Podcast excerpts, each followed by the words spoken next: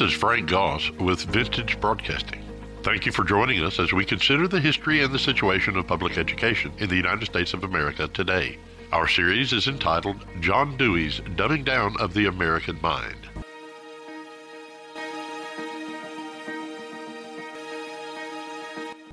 As we consider the narrative and controlling the narrative, there's a question that comes up in the mind. How do I recognize socialism or communistic ideology when it's applied? How do I recognize a narrative that has been twisted? How can I tell if a corporation utilizing Marxist and woke ideas to run an organization? How can I tell when the government pushes me towards communist collectivists? Are we a free market society or a socialist society? Are we a constitutional republic or a democratic nation? What's the difference? Do we truly have freedom of speech? Is our nation a nation of laws or does fiat rule? These are serious questions that the average Joe in the street doesn't really ask or realize until it's too late. But according to the data provided by the United States governing bodies, the questioning of the majority of our graduating high school seniors is becoming moot. Most of them and college students alike cannot answer any of these questions. They seem to be out of line and ridiculous, of no value. So, young trained minds are not as available as they were in the past. Even most adults in the workforce shrug their shoulders. They pack the cigarette on the heel of their hands and they ask, Why should I even care? You speak and the FBI knocks on your door. You refuse to support the sexualization of children and you get pushed back. This insanity of transgenderism is being forced down our throat we stand against it, we lose our job. So tell me, seriously, why should I care? People sincerely cannot tell you if they're free to enjoy the hallowed liberties, such as free speech or freedom of choice. They go about their daily chores, they go to their job, they work their nine to five, they come home and enjoy life. Honestly, the general public is not sure as to what the Constitution says regarding freedom and liberty. So independence is limited, and freedom of speech is as well but we won't know this until it's too late. Over 850 people were arrested in Washington, D.C. on January 6, 2021. We're being told that this was an insurrection. Most people don't take the time to consider what is an insurrection. An insurrection, by definition, is a violent uprising against an authority or government. They also mention in the same breath that many people died due to this insurrection. And this is an oft repeated lie. You know, it was Goebbels in Germany that said, if you lie enough, the people will believe it. And this is what the media is doing. This is what the government is doing. And this is what is becoming the truth. So they repeat the lie over and over. Many people did not die. The only person that died on January 6th, 2021, was a 35 year old young lady, though involved with the Capitol crowd, was seeking to stop the lawlessness that was, getting out of hand contrary to the story recounted by Lieutenant Byrd, who shot and killed her. This fact is upheld by video evidence, which Nancy Pelosi did her best to withhold from public consumption. Ashli Babbitt. She was shot and killed by Capitol Policeman Lieutenant Michael Byrd, and it has been noted that she was doing nothing that warranted being shot down. It cannot be denied that this was indeed a troubling event, and the optics were terrible. But who caused it? That's the dubious thing. Nancy Pelosi's fingerprints are all over it, and it has a stench of the leftist radicals.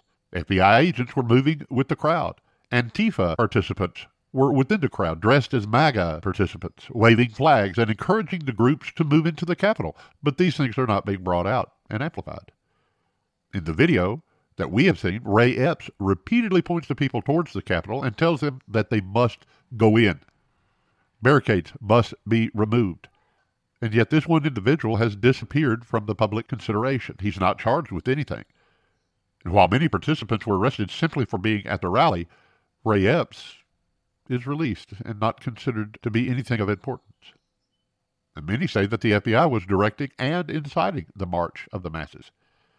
None of these questions are being answered. What we are witnessing is the constant pursuit of the absolute demolition of the character of Donald J. Trump. The communists have vilified this man since he announced that he would run for president. Two impeachments proved to be based on incredible lies and misinformation. And now a third attempt is being made to discredit this man who is brave enough to stand against the globalists and the oligarchs in power. We're witnessing the Democratic Party violating the integrity of the Constitution on so many levels. It's a disgrace in the face of the world, and many are watching. Our enemies are taking notes, and they're smiling with delight. They're moving forward with their nefarious plans. Russia invades the Ukraine. China threatens Taiwan. They have every right to seek the best for their own people, don't they? But not at the expense of American sovereignty or threatening our nation. Not at the cost of liberty. Donald Trump has been and will continue to be their primary focus, not China, not Russia, not even the Ukraine. No one is asking the obvious questions. It's all about Trump. To most, it's nothing more than a Hail Mary attempt to apply the final blow to a political authority in the history of Donald J. Trump. Saul Alinsky taught Barack Obama and Hillary Clinton and many others to fixate on one single issue and destroy it. Keep the pressure on and never let up. Pick the target, which is Donald J. Trump, freeze it, personalize it, polarize it, isolate the target from all sympathy and go after a person, not an industry and not a party. Go after an individual. Why? Because people hurt faster and deeper than institutions.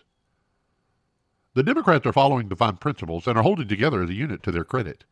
They're following ideological lines. The transparency of this present investigation into January 6th is limited to what they desire us to believe and to see. This is Leninism. This is communism. This is how you recognize this stuff. This is the destruction and the abolishment of constitutional rule in the United States of America. This administration has been following in the steps of every Democratic administration for the past 100 years. We are left with the conclusion regarding these questions and issues in our polarized society.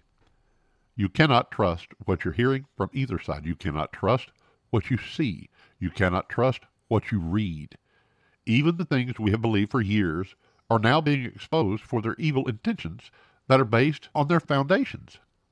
Public schools teach kids that being white is sinful and that our nation is evil intrinsically and systematically. Boys are being told that they can become girls, and girls are being told that they can become boys. And no, these are not high school children, these are preschool children. They're being taught that sex is a fluid issue. This follows the communist ideology that there are no absolutes, that life is an, an absurd experience. God is mocked at every opportunity, and the church is being infiltrated and is now preaching white supremacy and critical race theory from the pulpits and denying it while they're speaking. History is being revised and twisted, and we, the people, get up, do our nine to five, come home, and enjoy life. The efforts and mannerisms of control exhibited by communistic principle become apparent. It's worth continually repeating. A half truth is a whole lie. Truth is not a subjective issue. We cannot say, well, you have your truth and I have mine. Truth is truth. Marxism is not an ethically based solution. Truth is a relative thing to the Marxist cause. Even the Marxist Communist Manifesto declares there are no moral objections to blatant lies if it serves to achieve their goals. Not only are these concepts committed to paper, but they practice this as a principle of leadership. The ability to act in such a manner without any moral or ethical reservations is a desired trait in corporate America and within national party politics. The APA, American Psychiatric Association studies have concluded that individuals showing psychopathic tendencies are more likely to become leaders, wealthy, and powerful. The study goes on to state that such leaders may not be influential and that people under such leadership will rebel.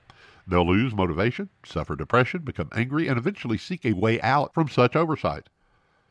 Why do all the people seek to leave Cuba and come to America? Why do the communist citizens seek to leave the communist government? In business, psychopathic tendencies appear to be a constellation of personality traits such as boldness and meanness and disinhibition, coupled with wisdom and ability to make business decisions without consideration of the individual. These are indicators that an individual is unafraid to make the difficult decision. They're leaders. Well, they're also bullies, and they won't hold the attention of the masses. Eventually, they'll be overthrown. Ceausescu's body was dragged through the streets. Controlling the narrative, though, is critical. and thus creating a facade that coincides with the narrative is essential.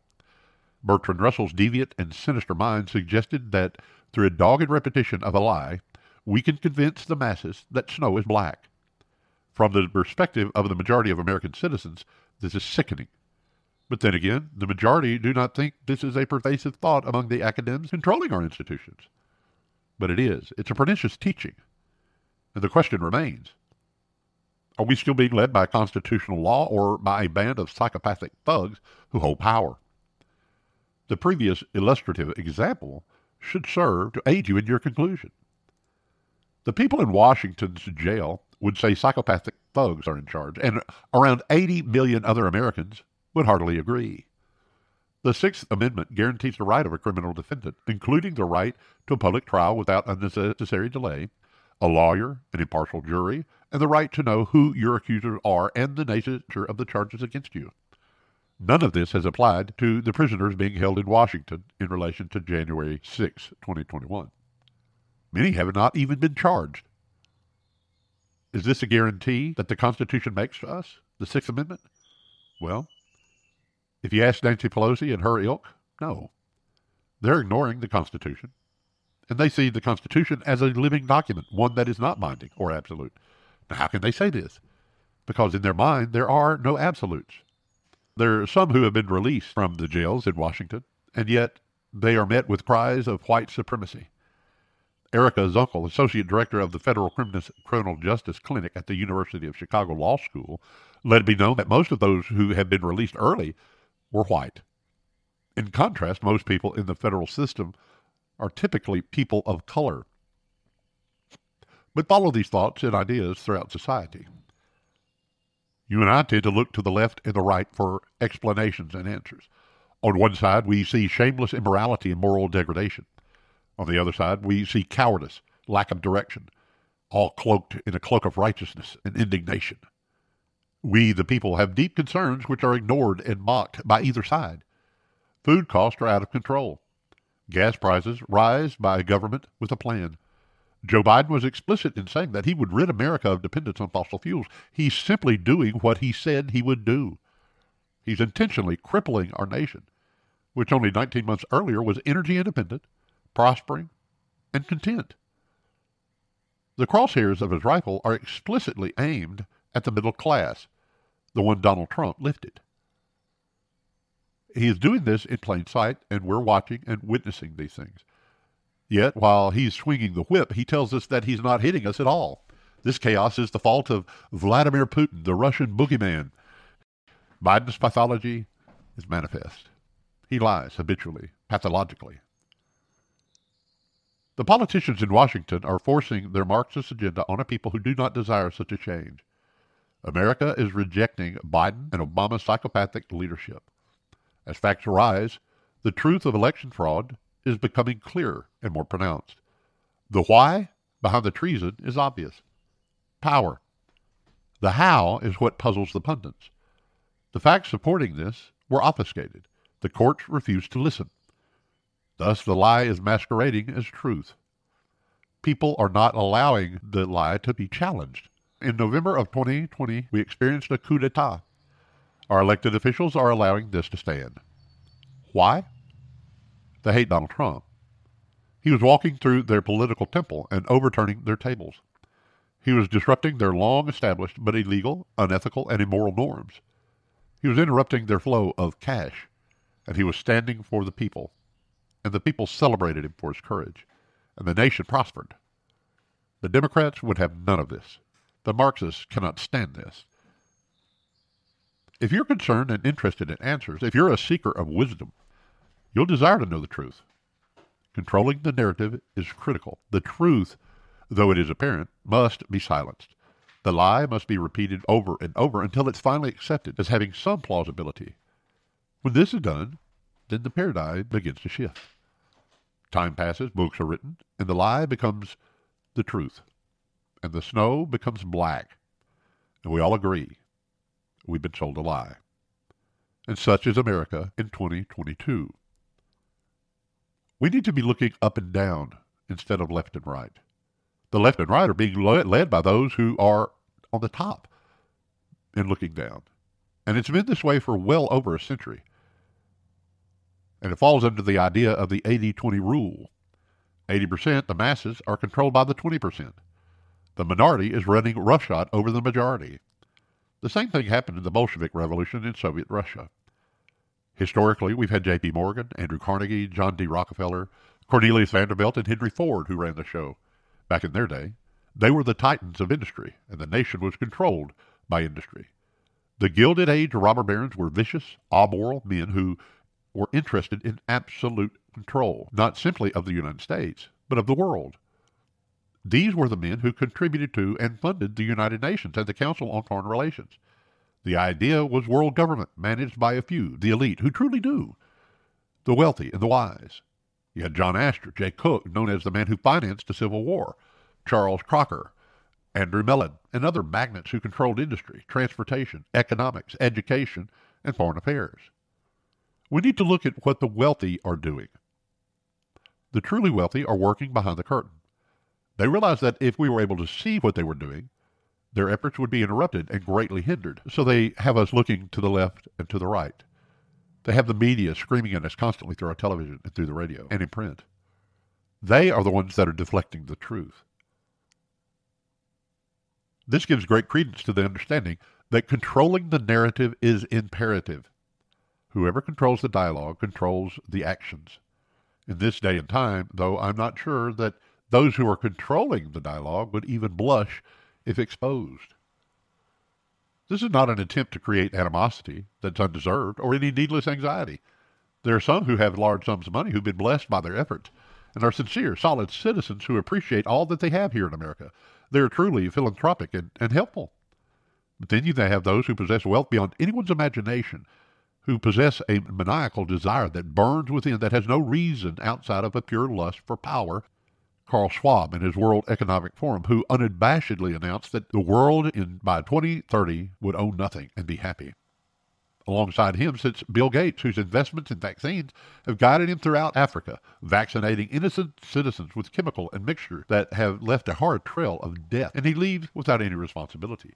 Then he jets off to Jeffrey Epstein's island paradise where he spends his weekend with underage girls. Mark Zuckerberg, who spent much of the time, so much time in the Obama White House, that it was considered to establish an office for him and his staff. Then, during the 2020 election, he provided Joe Biden with over $400 million for use in establishing drop boxes for illegal ballots to be placed. He also hires a Chinese contingency to work for him at his headquarters, where he provides software for the CCP military. Yeah. Jeff Bezos spreads lies and innuendo on a daily basis through his Washington Post. Larry Page and Google are responsible for the closure of over 300 Canadian newspapers, while Justin Trudeau exercises his Marxist principles on the Canadian public. Again, we look back at Zuckerberg, who owns Facebook, and Google. They control over 75% of the social media worldwide. They're heavily controlling the narrative and actively canceling any voices that differ from their political persuasions. They're actually undermining democracies and causing untold disharmony and instability worldwide. But but they look so clean and proper.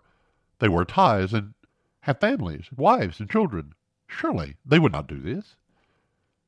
These two companies employ no journalist, and they make little to no effort to separate truth from lie.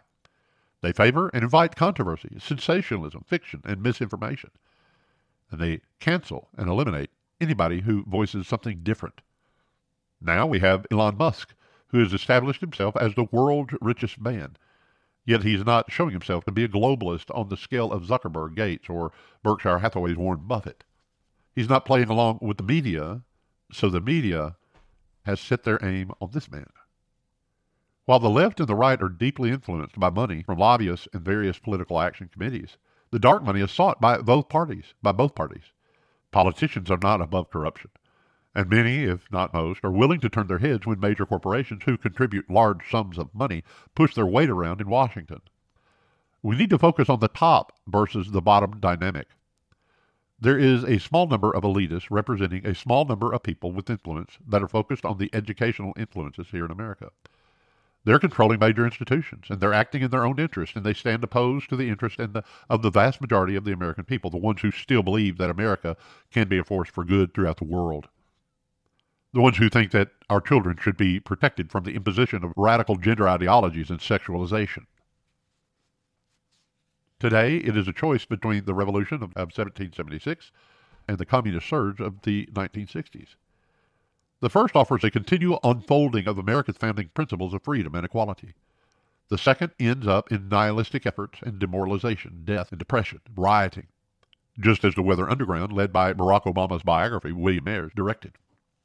You may recall that several of the weathermen died when a bomb accidentally exploded in a basement in Greenwich Village in the early 70s. Or perhaps you might remember the Capitol building being bombed.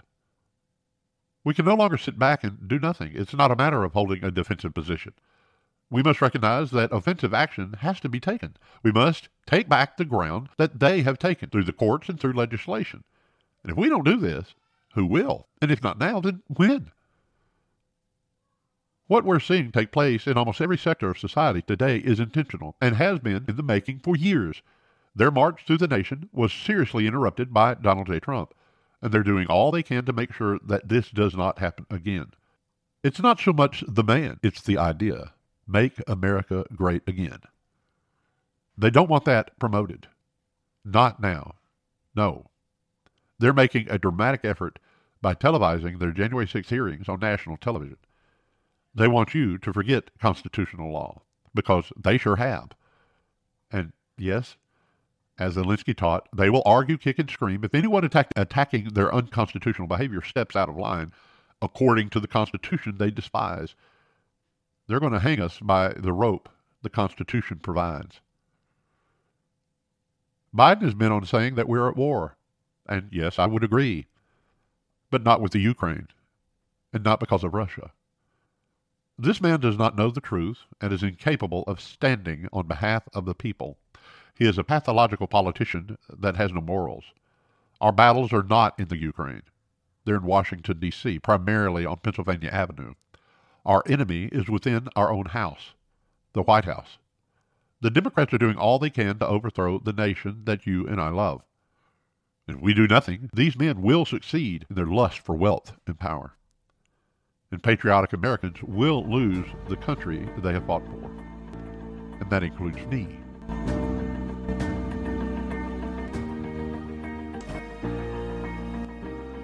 Our series is entitled John Dewey's Dumbing Down of the American Mind. This production has been written, researched, produced, and edited by Vintage Broadcasting. We're working to provide you, our listener, with factual information that will provide a historical understanding of events that have brought us to where we find ourselves today.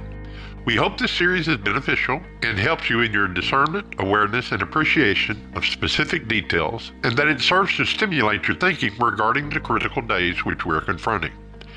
We thank you for your time and consideration and would ask that you invite a friend to listen to our series. You are well appreciated.